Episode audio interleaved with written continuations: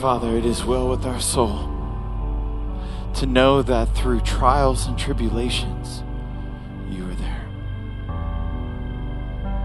To know that no matter what happens in this life, you are there. Father, on the Sabbath day, on this set apart time, we come to you.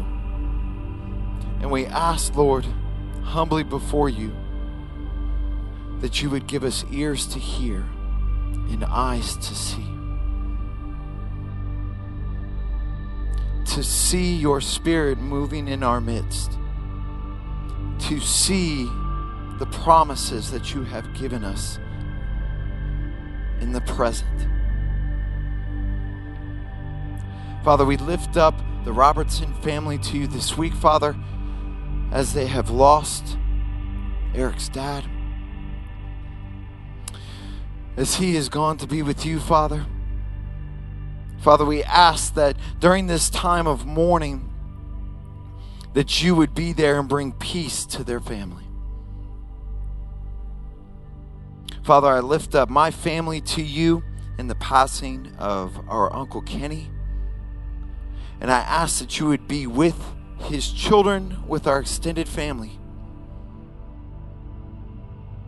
Father, I lift up Joyce Moreno to you, Father, and ask you to continue to work a miracle on her behalf. Father, I lift up Cameron as he is in Israel. And Father, I ask that you would just continue to pour out your spirit in his midst, Father. That what has already been a life changing experience would only continue to grow in his heart. Father, I pray for Daniel as he gets ready to head to New Zealand. I ask, Lord, that you would go before him, that you would prepare the way, Father, for all of those that he will speak to. That you would anoint him with the message that you would have for him. Father, for all of those unspoken prayer requests, you know. Give them peace, give them comfort, give them wisdom, Father, that they would know that you are working in their midst. For it's in the name of Yeshua we humbly come before you. Amen and amen. All right, little ones, it's that time time to bless you. Hi, Kayla. Hi, Abby. Asher. Hey, guys.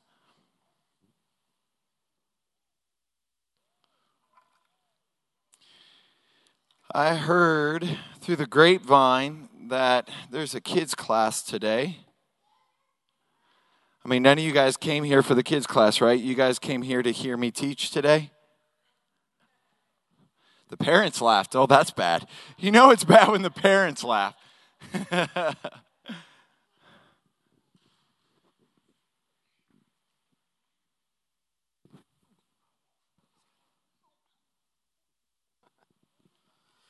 All right, let's pour out a blessing on these little ones on this Sabbath day. Dear Heavenly Father, we thank you, Lord, for today. We thank you, Lord, for all the blessings of this Sabbath, the blessings of this congregation, the facility that we have here that we can um, join together with a holy convocation with one another, with all the brethren in this community. And Father, we thank you for all of these beautiful little ones that are before us. We pour out a blessing upon them. And Father, as we, as a community and as a fellowship, Father, we pray that you would pour out your very best blessing upon each and every one of these beautiful, smiling faces this morning. Father, for the opportunity that it is to raise up these children, I pray that we would always uh, stand firm to protect each and every one of these little kids from anything that might cause them harm. That we would always stand in the gap and protect these, just like you said, Lord, that if anyone causes any harm to one of these kids, it's as if they cause harm to you. So, Father, I pray that anyone who has an opportunity to speak to any one of these children, may it be your words of life that are spoken to them. May you always grant your wisdom, Lord, into the hearts and minds of the parents, the elders that have an opportunity to rear up these children.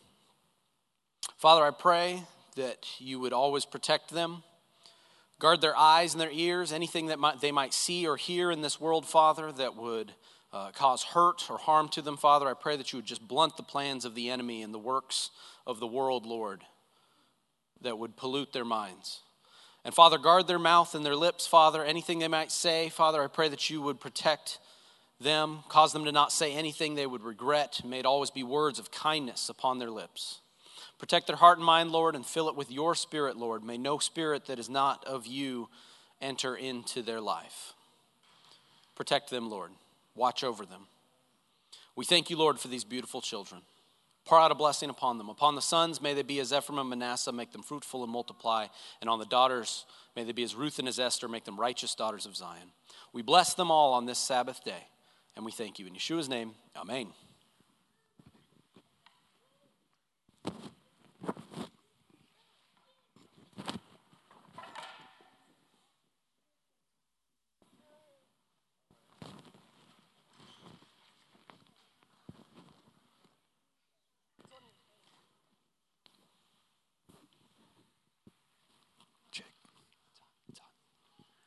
All right, so it is good to be back. Um, so I wanted to uh, come up and, and share with you a little bit. Uh, there's way too much uh, to share with the last two weeks that I experienced, but there was there was one thing in particular that I think uh, was really poignant. So uh, there was a, a, moment there where we. Um, the group that I was with, we got a military escort. We, the IDF escorted us up on top of Mount Eval, which is the, the mount where the six tribes stood and pronounced the curses.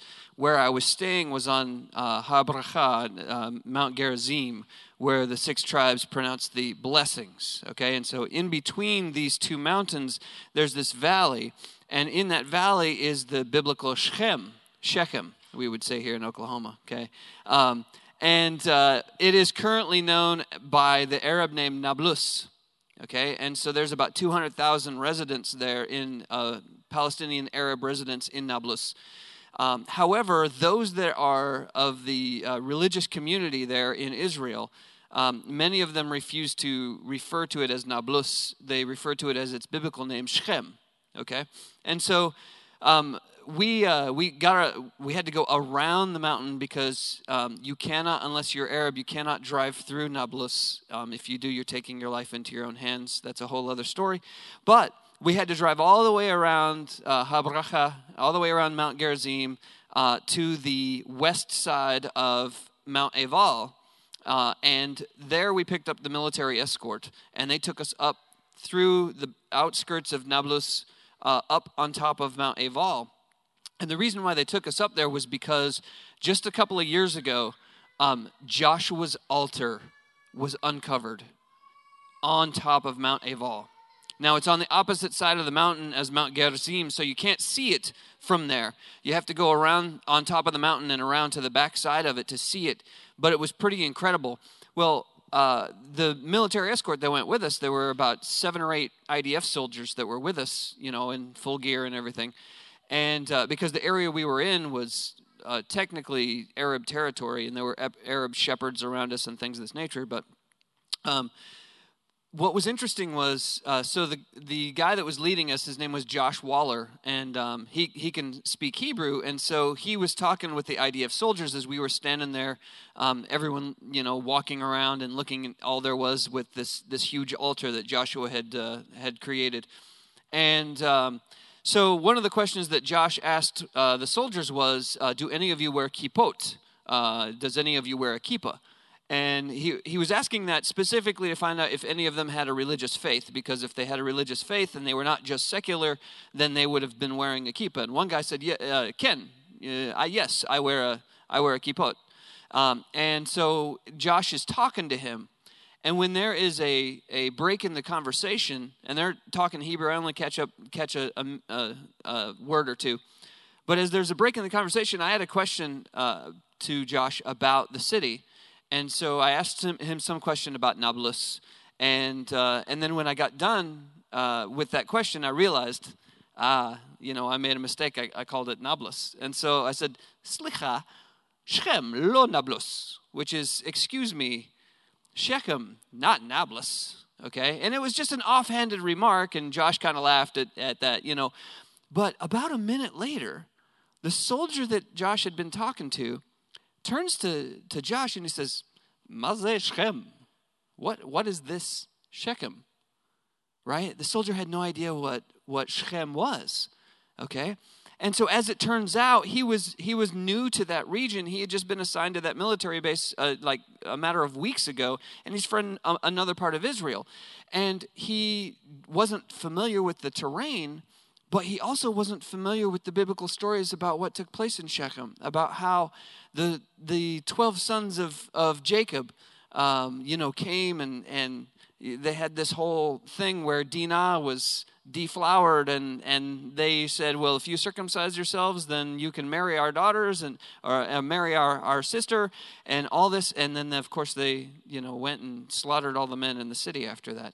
And it's also the place where uh, joseph's bones are buried um, Joseph, before he uh, passed away, he, he made his family promise take my bones up. Don't bury me here in Egypt, but take my bones up to Shechem. Um, Jacob purchased a field from Hamor there in Shechem. And uh, so it, it, has a lot of um, biblical significance. And the fact that there's a natural amphitheater that's right there in the valley between the two mountains, it was entirely possible for uh, the way the sound traveled um, was when you're standing on the mountain, it was pretty amazing. But it was entirely possible for the six tribes, you know, one million plus to be on one mountain and one million plus to be on the other mountain. And for them to address each other, pronouncing the blessings and the curses, and for Joshua to be in the middle, being able to address them both and everyone to be able to hear. Okay? Um, just because of the, the natural amphitheater that is created in that valley. It's, it's pretty amazing. But what stood out to me here was that this soldier, he then tells Josh, he says, I'm going to go study my Bible as when I get back to the base, and I'm going to learn about this Shechem. Okay? To me, that stood out because, look, the, the offhanded comment of some goofy looking tourist um, who, who this, these soldiers who are native Israelis, born in the land, speaking the language, and they were curious about, they had heard rumors about some Joshua's altar, and these, these tourists came and they were all about this. Wow, look at this altar. This is awesome. It, it confirms the biblical events, you know, and everything of this nature. And these guys are just hearing about it, and they live there and they speak the language, and yet some goofy tourist just makes an offhanded comment, and, he, and it inspires him to say, I'm going to go study my Bible. You know, it, it, just goes to the point that we can be a light no matter where we are. That, that our testimony and, and walking the way that we, we do in faith that we can be an influence on others even when we don't intend to be, even when it's a, a, a flippant comment. Uh, you, you, know, it can be something that can spur someone. And so I just wanted to share that, that little portion with you as an encouragement today that, um, you know, as we, we continue to walk, that there are those that are seeing how we walk, seeing how, uh, how we conduct ourselves, hearing what we're saying. And so we can always be a light no matter where we are. So I just wanted to share that with you. So thank you.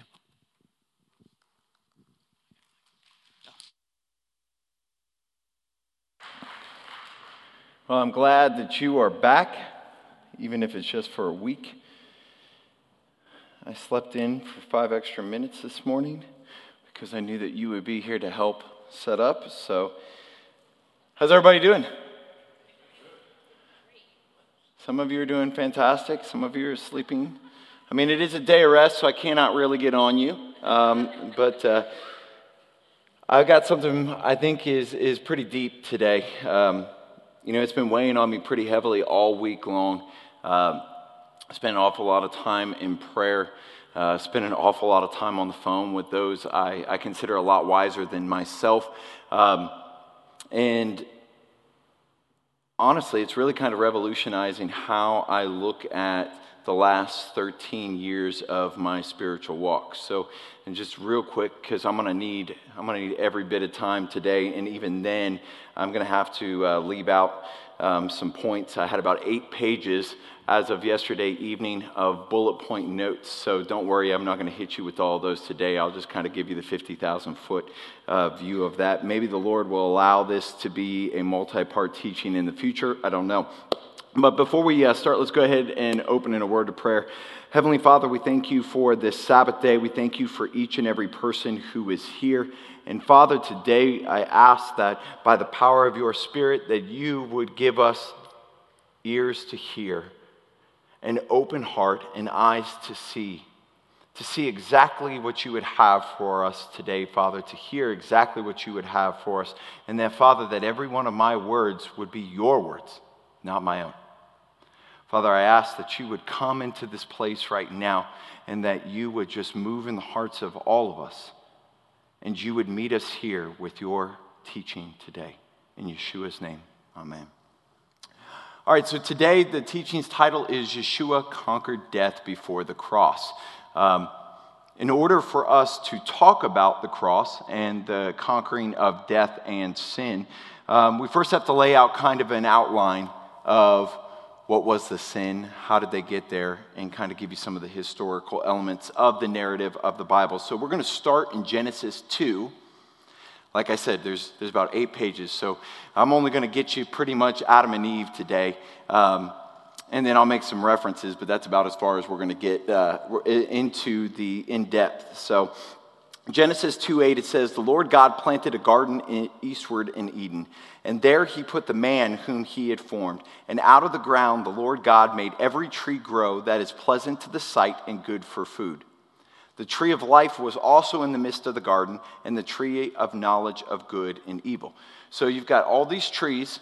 They're good for food in the garden. In the midst of the garden, you have two trees the tree of life and the tree of knowledge of good and evil. God makes a point in this passage to separate those two trees from the other trees that are there. So there was an importance about those two trees that are different from all the other trees in the garden, which were good for food.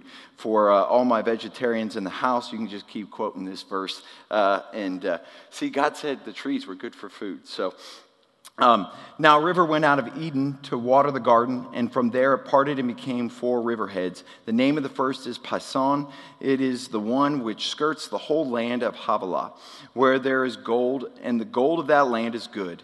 Bdellium and onyx stones are there. And the name of the second river is Gihon. It is the one which goes around the whole land of Cush. The name of the third river is Hiddekel, and it is one which goes towards the east of Assyria. The fourth river is the Euphrates. And the Lord took man, put him in the garden of Eden to tend and keep it. And the Lord God commanded him, saying, Of every tree of the garden you may freely eat, but of the tree of the knowledge of good and evil you shall not eat. For in the day that you eat it, you shall surely die. Anything new there for anybody here? I didn't think so. So, in the day that they eat of that one tree, every other gar- tree in the garden is good, but that one tree, the day you eat of it, you shall die. Into Genesis 3. Now the serpent was more cunning than any beast of the field which the Lord God had made. And he said to the woman, Has God indeed said, You shall not eat of every tree of the garden? And the woman said to the serpent, we may eat of the fruit of the trees of the garden, but the fruit of the tree which is in the midst of the garden, God has said, You shall not eat it, nor shall you touch it, lest you die. Obviously, we know God never said you can't touch it, just not to eat it. Then the serpent said to the woman, You will surely not die, for God knows that the day that you eat it, your eyes will be opened, and you will be like God, knowing good from evil. So the divine command of listen and obey, that was the command of the garden. You must listen and obey what God says to you. The divine command of listening and obey. God then says to them while they're listening and obeying, Do not eat of this one tree.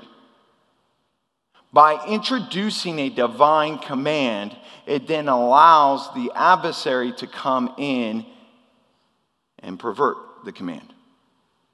Because if there is not the command, then any tree in the garden can be eaten by the introduction of God introducing a divine command into the humans, into humanity at that point in time, it gives the opportunity for there to be the perversion of the command. And we'll get into that a little bit more in a couple of minutes.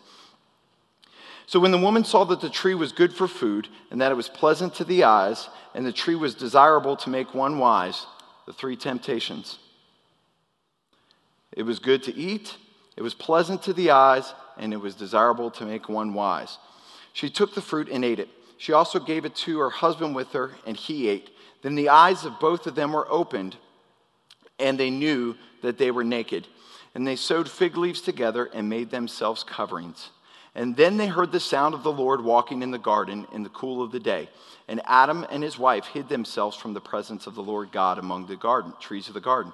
And God called to Adam and said, Where are you? He said, I heard your voice in the garden, and I was afraid because I was naked and I hid myself. Before the fall of man, nakedness was a beautiful thing. Now, after the fall of man, nakedness is still a beautiful thing in the right context. The human body is not ugly, it's not shameful. However, your nakedness standing right here, right now, if I'm naked, it's awkward. It's completely awkward. If I'm naked in my home, it is not. So, once again, the sin of man has now created a divide. It has given us the opportunity to see something that was originally created for beauty, in perfection, to be co heirs with God, to have dominion over this world, and to walk with Him and to talk with Him, and to hear and listen and obey, has now given us the opportunity to also know that the beauty of creation can be perverted. The beauty of cre- creation and the commandments and all these different things, if you look at them from a different side, they magnify sin. They magnify things that are unhealthy. They magnify things in our life and in our heart that are of humanity, not of what God intended. And I'm going to kind of skip, obviously, just for time today. Like I said, uh, I'm going to skip through some of, his, some of this. So I'm going to paraphrase real quick because I believe most of you understand uh, what then took place in the garden. And so then basically God says, Oh my goodness, you know, you guys have eaten of the tree. And they're like, Oh my goodness, we're naked. They hid from him. They were afraid for him. And then the man starts basically saying, Oh, it was Eve. It was the woman you gave me. And then they were like blaming it on the serpent. And they're basically not taking responsibility uh, for any of that. God then, in turn, starts to lay out the consequences of the action. He says that the serpent is going to be cursed to the ground, the woman is going to have toil and childbirth. Also says that Adam is going to work, work, work, and nothing's ever going to come from that. And goes through all of those areas. Now, I want to skip through to uh, Genesis 3 um, 21. Also, for Adam and his wife, the Lord made a tunic of skin and clothed them. It was the Lord who covered their nakedness. The Lord covered their nakedness in the original portion of the book because they did not know that they were naked. They did not know that that was a bad thing in their relationship with the Lord. So the Lord is already showing now that He is going to make a way to cover their naked, nakedness and get them back to be established with Him as co heirs. Right here, He starts covering them. He does it. Doesn't say that they took an animal and killed it and they made it. It says God did it. God covered their nakedness again. And then the Lord God said, Behold, the man has become like one of us to know good and evil. And now, lest he put out his hand and take also of the tree of life and eat and live forever. This is very important.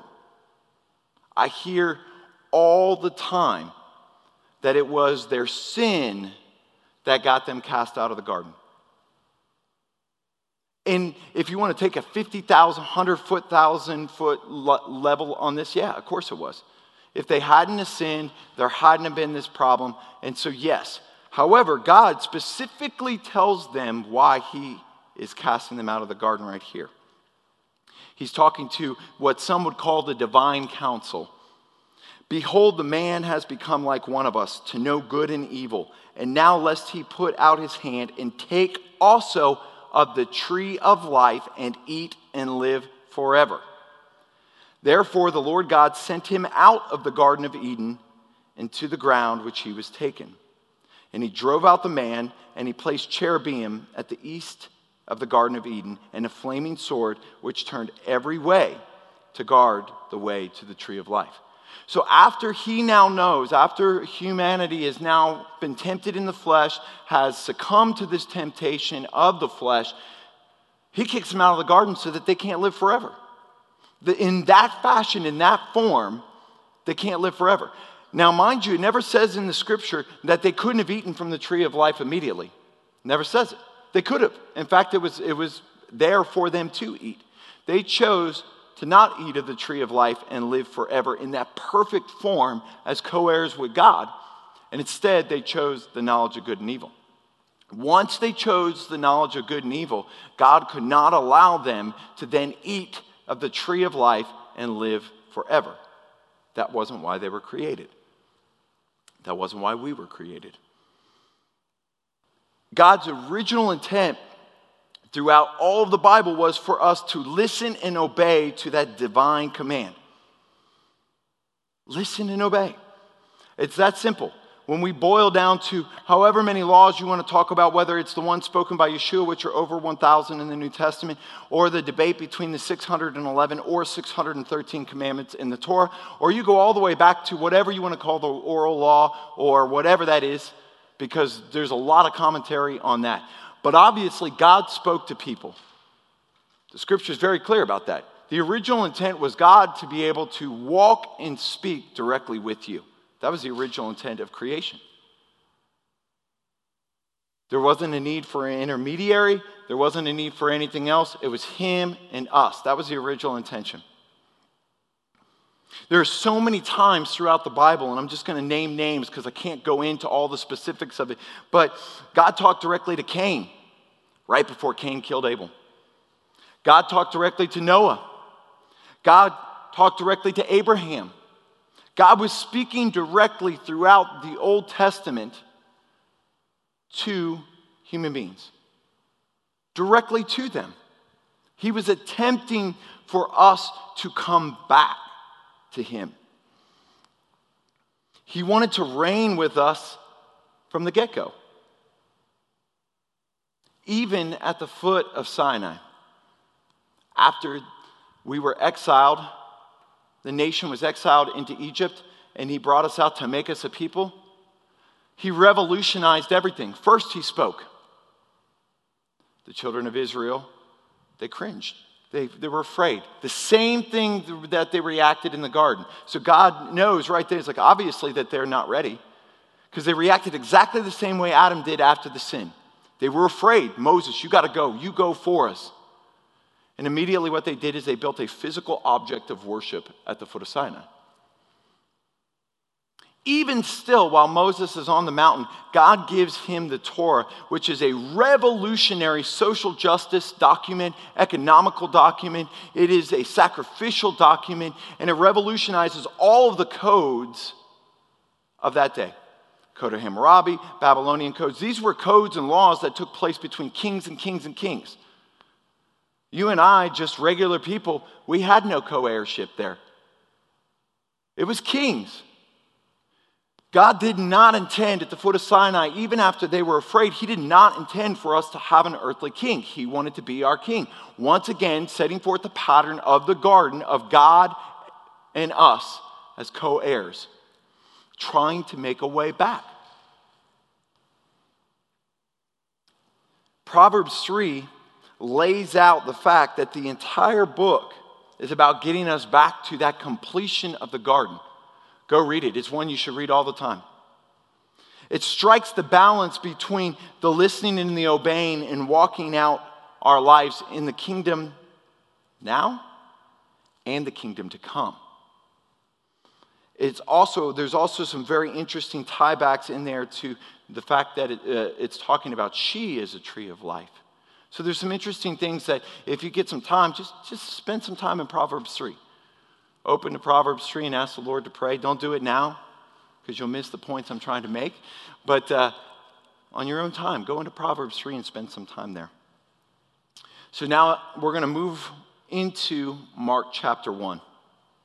Now that we know that the original commandment of God, the divine commandment, was for us to listen and obey to his voice, yet we gave in to our desire for knowledge and temptation.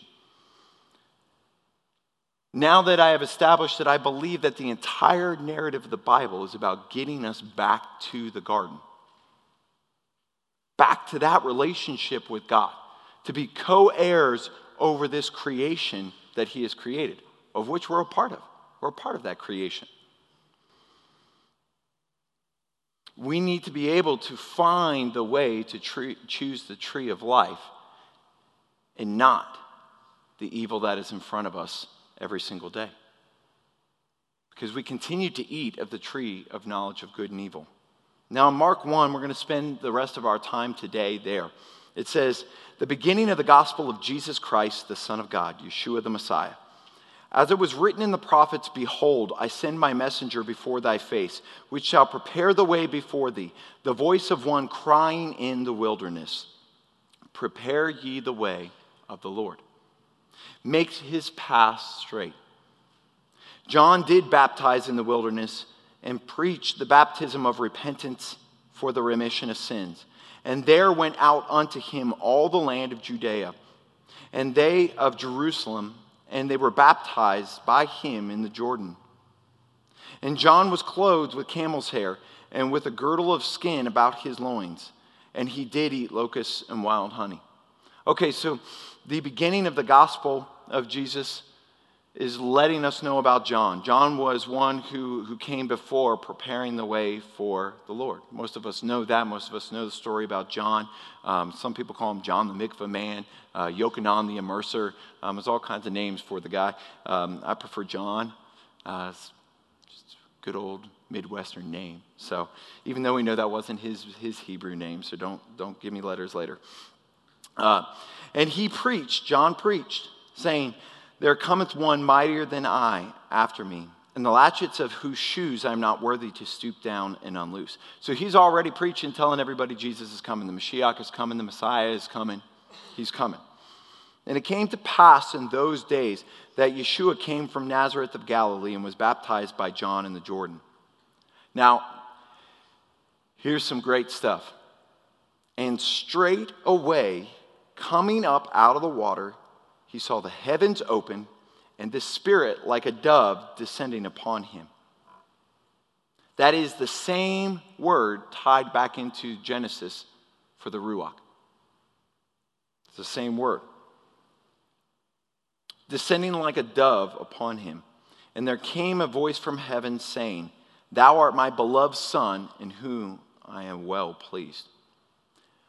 Immediately coming out of the water, John is met with the Father, the Holy Spirit, and he is the Son. In that place, at that time, they were all three there.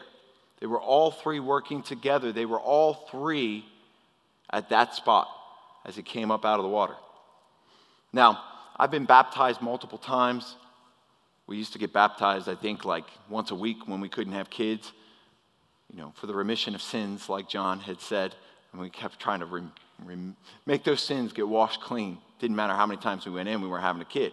But I could tell you, every time I came out of the water, it was exciting. It was refreshing. It was me making a public uh, proclamation to the Lord that I believed in Him. But the heavens never opened up.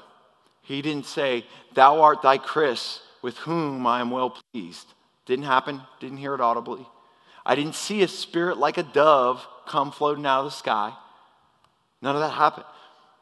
In this moment, the Son of God has been baptized to start his ministry, and here comes the Father and the Holy Spirit. Can you imagine what that would have been like? Can you imagine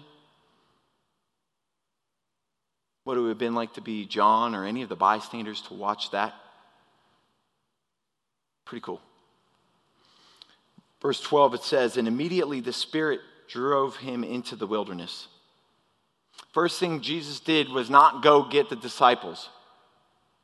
First thing Jesus did was not go walking into Galilee or into Jordan or into Nazareth or into any of these cities and proclaim that he is the Son of God. It's not the first thing he did. First thing he did is he went into the wilderness. And it says that the Spirit drove him there. Doesn't say that Jesus, who the Spirit had descended upon, then went. It said the Spirit, the same word again that ties us back into Genesis in the creation, drove him into the wilderness. And he was there in the wilderness for 40 days. He was tempted by Satan and with the wild beasts, and the angels ministered to him. 40 days, the first 40 days, he went straight to the wilderness and he said, Here I am, Satan. What you got? And Satan showed him the world, the power, the food, everything. It could all be yours. And he was ministered to by the angels. The first sin of temptation he went to tackle. That was the first thing he did. He took the fight directly to the temptation and to the adversary that was there at creation. He was directly ministered to by the angels of heaven. This wasn't just an earthly battle. The angels of heaven are ministering to the Son of Man who was driven to the wilderness by the Holy Spirit. This is an earthly fight that has kingdom ramifications. And a lot of our Western culture, we like to talk about the fact that there's a spiritual and a physical. In the first century, this was all interconnected. It's all interconnected. The fight that was happening in the flesh of Jesus in the wilderness, Yeshua the Messiah, was a fight that was also happening in the heavenly realms. These are the same angels who watched this adversary pervert creation. In Scripture, it talks about two different types of angels. Very possibly, it was exactly the same angels that guarded the garden. The other ones had all kinds of different features that aren't spoken about here, they had a different role. The first Adam failed. And those angels' job was to keep them from the garden. Here comes the second Adam who immediately goes to the fight that the first Adam lost. And he is now ministered to by most likely the same exact angels that were there to keep Adam out of the garden. They were encouraging him, they were lifting him up, they were, they were keeping him going. They knew what was at stake. They knew what was at stake. They were there. They watched the creation be perverted. They had to stand guard to make sure that they didn't get back. They were there to help him not fall into the same temptation, the same sin, and ultimately to restore all of creation. The thing that Adam, Cain, Abraham, Noah, Moses, and the Torah could not do, Yeshua does. Yeshua does in those 40 days in that wilderness. Yeshua does it. All the men, some good, some bad. The Torah, the book of wisdom, the righteous laws, the things that these things could not do, Yeshua in the first 40 days goes and tackles the restoration of creation. He conquered death that was coming to all of humanity by conquering the sin of all humanity.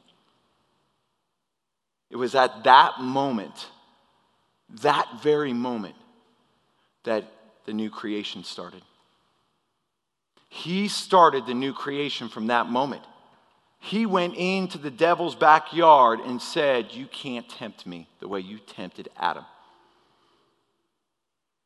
And it was just a matter of time before the adversary knew your days are numbered. He goes on then to the cross to completely atone for this very thing. To completely atone for it. To give his life as the final sacrifice to completely fulfill this atonement.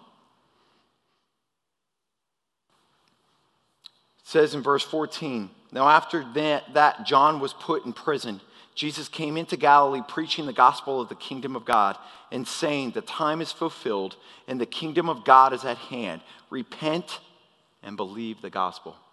Before Jesus ever went into any city and started to preach the gospel, and that gospel word does come up in, in other places. It's not like this is the first place in the New Testament. It's not something new that's there.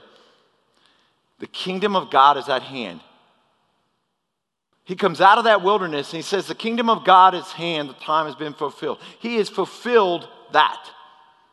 The thing that we couldn't do, the thing Adam couldn't do, the thing Cain couldn't do, Abraham, the Torah couldn't do it, Yeshua does it in the first 40 days. He cleanses the original sin. He conquers the death of that sin.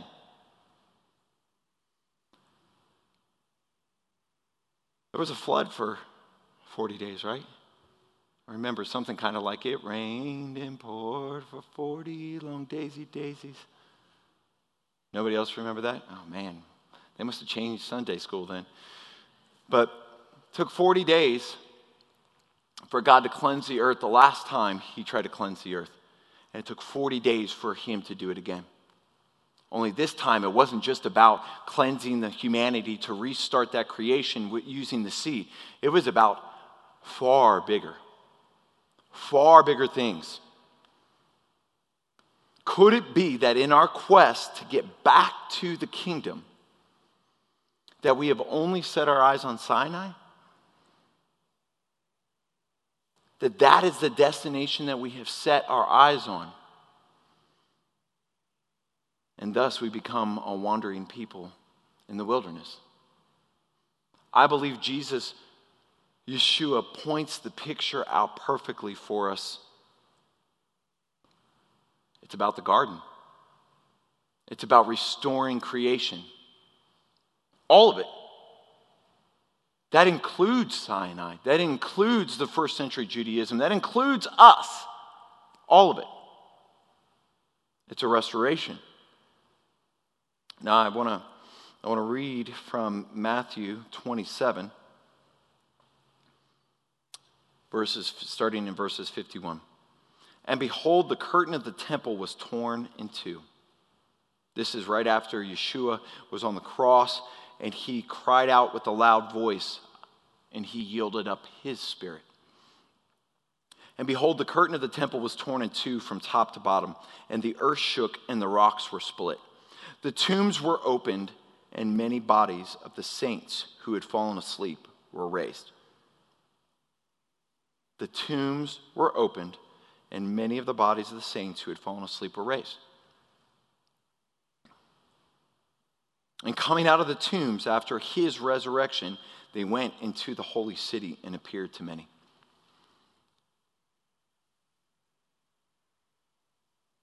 It says, Think not that I have come to do away with the Torah and the prophets. Heavens, no, I came to fulfill them.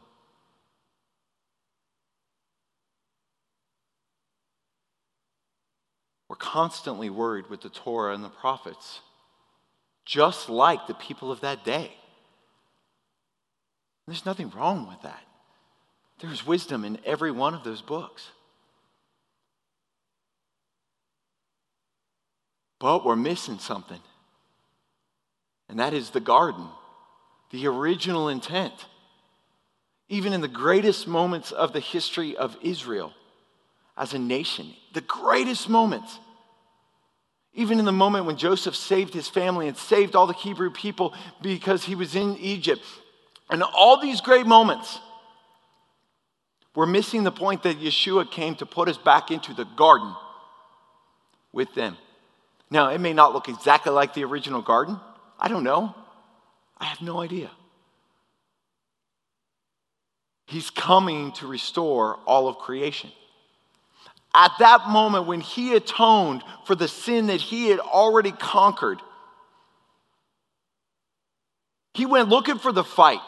He didn't wait for the adversary to come to him. He went and put Satan on notice your time is up. And came out and then went and got the disciples, came out and then started telling people that the, to repent, the kingdom of God is near, and then went out and fulfilled the rest of the role by hanging on a tree and dying. And once he died, the tombs of the dead were open and they were raised.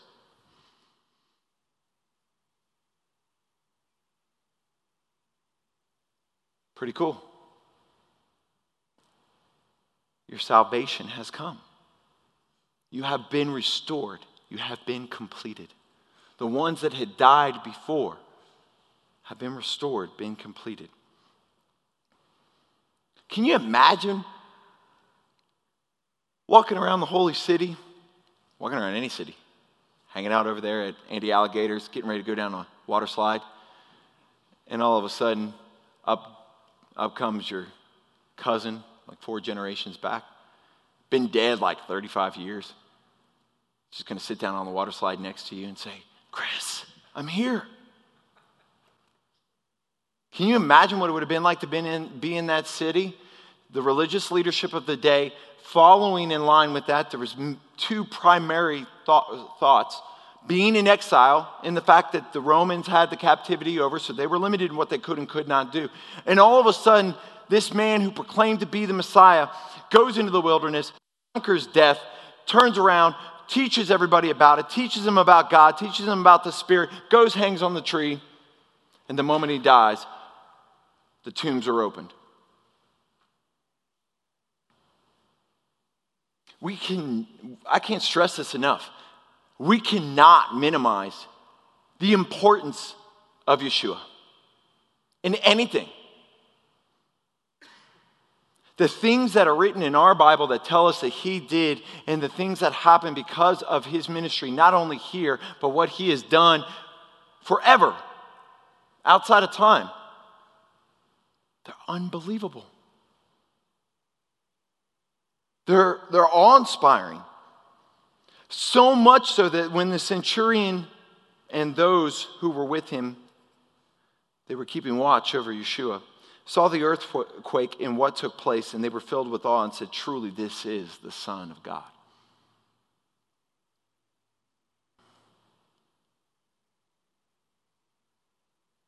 Have we weaponized our quest for Sinai to discredit the greatest person to ever walk on this earth. To minimize a centurion. He wasn't a Hebrew. He didn't know the Hebrew Bible. He didn't know any of that. He didn't know what Isaiah said about him. He didn't know anything, but he was like, that's the Son of God. What just took place there was revolutionary.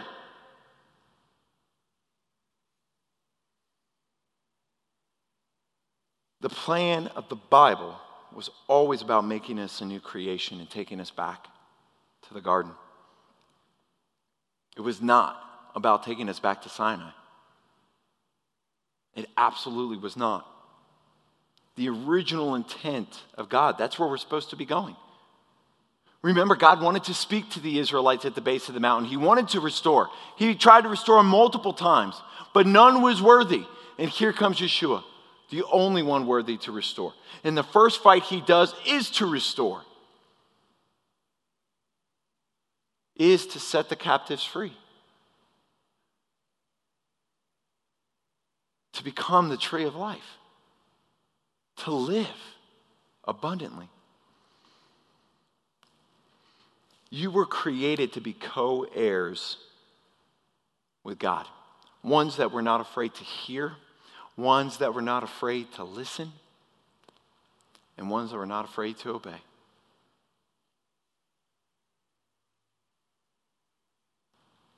It's important for us to understand what Yeshua has done for us, not just at the cross, but through every area of his ministry. And for us today, now, where every wave of theology and doctrine and dogma and everything is going, whether it be in Judaism or it be in Christianity or in the Messianic movement, whatever. It is important for us to understand Yeshua has to be the foundation.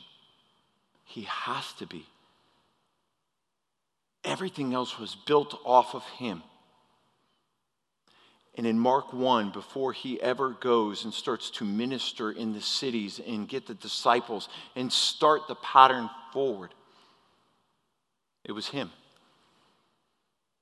who hadn't forgotten about the fact that we lusted with our eyes, lusted with our mind, and lusted with our flesh.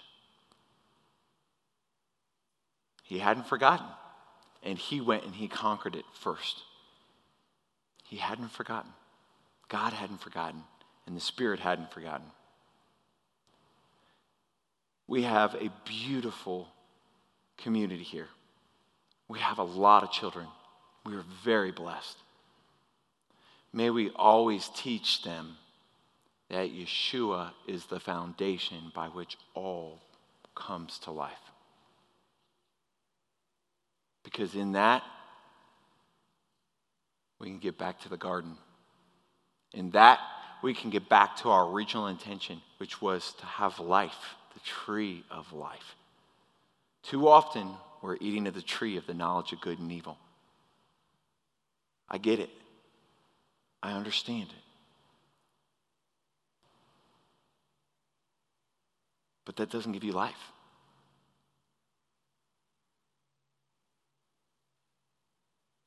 If you don't have Yeshua, you don't have life. Let's pray. Dear Heavenly Father, we thank you for this day. We thank you for the opportunity to come together on the Sabbath day, Father, to, to honor you, to bless you, to study your word. Father, I'm in awe of how you orchestrated so many wonderful masterpieces throughout the Bible, throughout the time of this creation. Even in the moments that we refused to heed your counsel, even in the moments that we have gone wayward, even in the moments where we have used our knowledge to puff ourselves up. You still came and fought the one thing we could not win. You gave your life for everyone who has come and will come to be atoned back to the Father. Father, by the same Spirit that descended upon Yeshua, we ask that you would bring that Spirit to this community. That that Spirit would drive us into this community to do your work, whatever that may be, Father. And that we would choose to eat of the tree of life and walk in Yeshua, not just quest for knowledge. Father, continue making us a new creation. Continue to give us ears to hear and eyes to see. Give us wisdom beyond our understanding, Lord. That we may be a body a creation that helps usher in the return of Messiah Yeshua. For we love you, we thank you, and we bless you in this place. In the name of Yeshua, we humbly come before you. Amen and amen. Ephraim? If we could all rise, please. And the Lord spoke in Moshe and said, Tell Aaron and his sons, this is the way you shall bless the children of Yisrael. Yivarechecha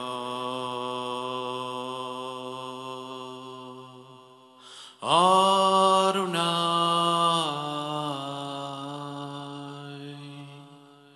Vaishmerecha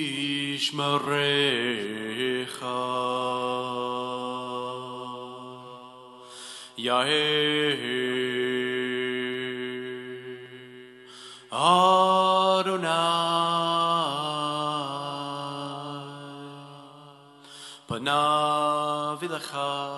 ויחונך. יישא אדוני פניו אליך וישם לך לך שלום. B'Shem Yeshua HaMashiach, Sarcha Shalom, Shalom. May the Lord bless you and keep you. The Lord make his face to shine upon you and be gracious to you. May the Lord lift up his countenance upon you and give you peace. In the name of Yeshua the Messiah, the Prince of Peace, Shalom.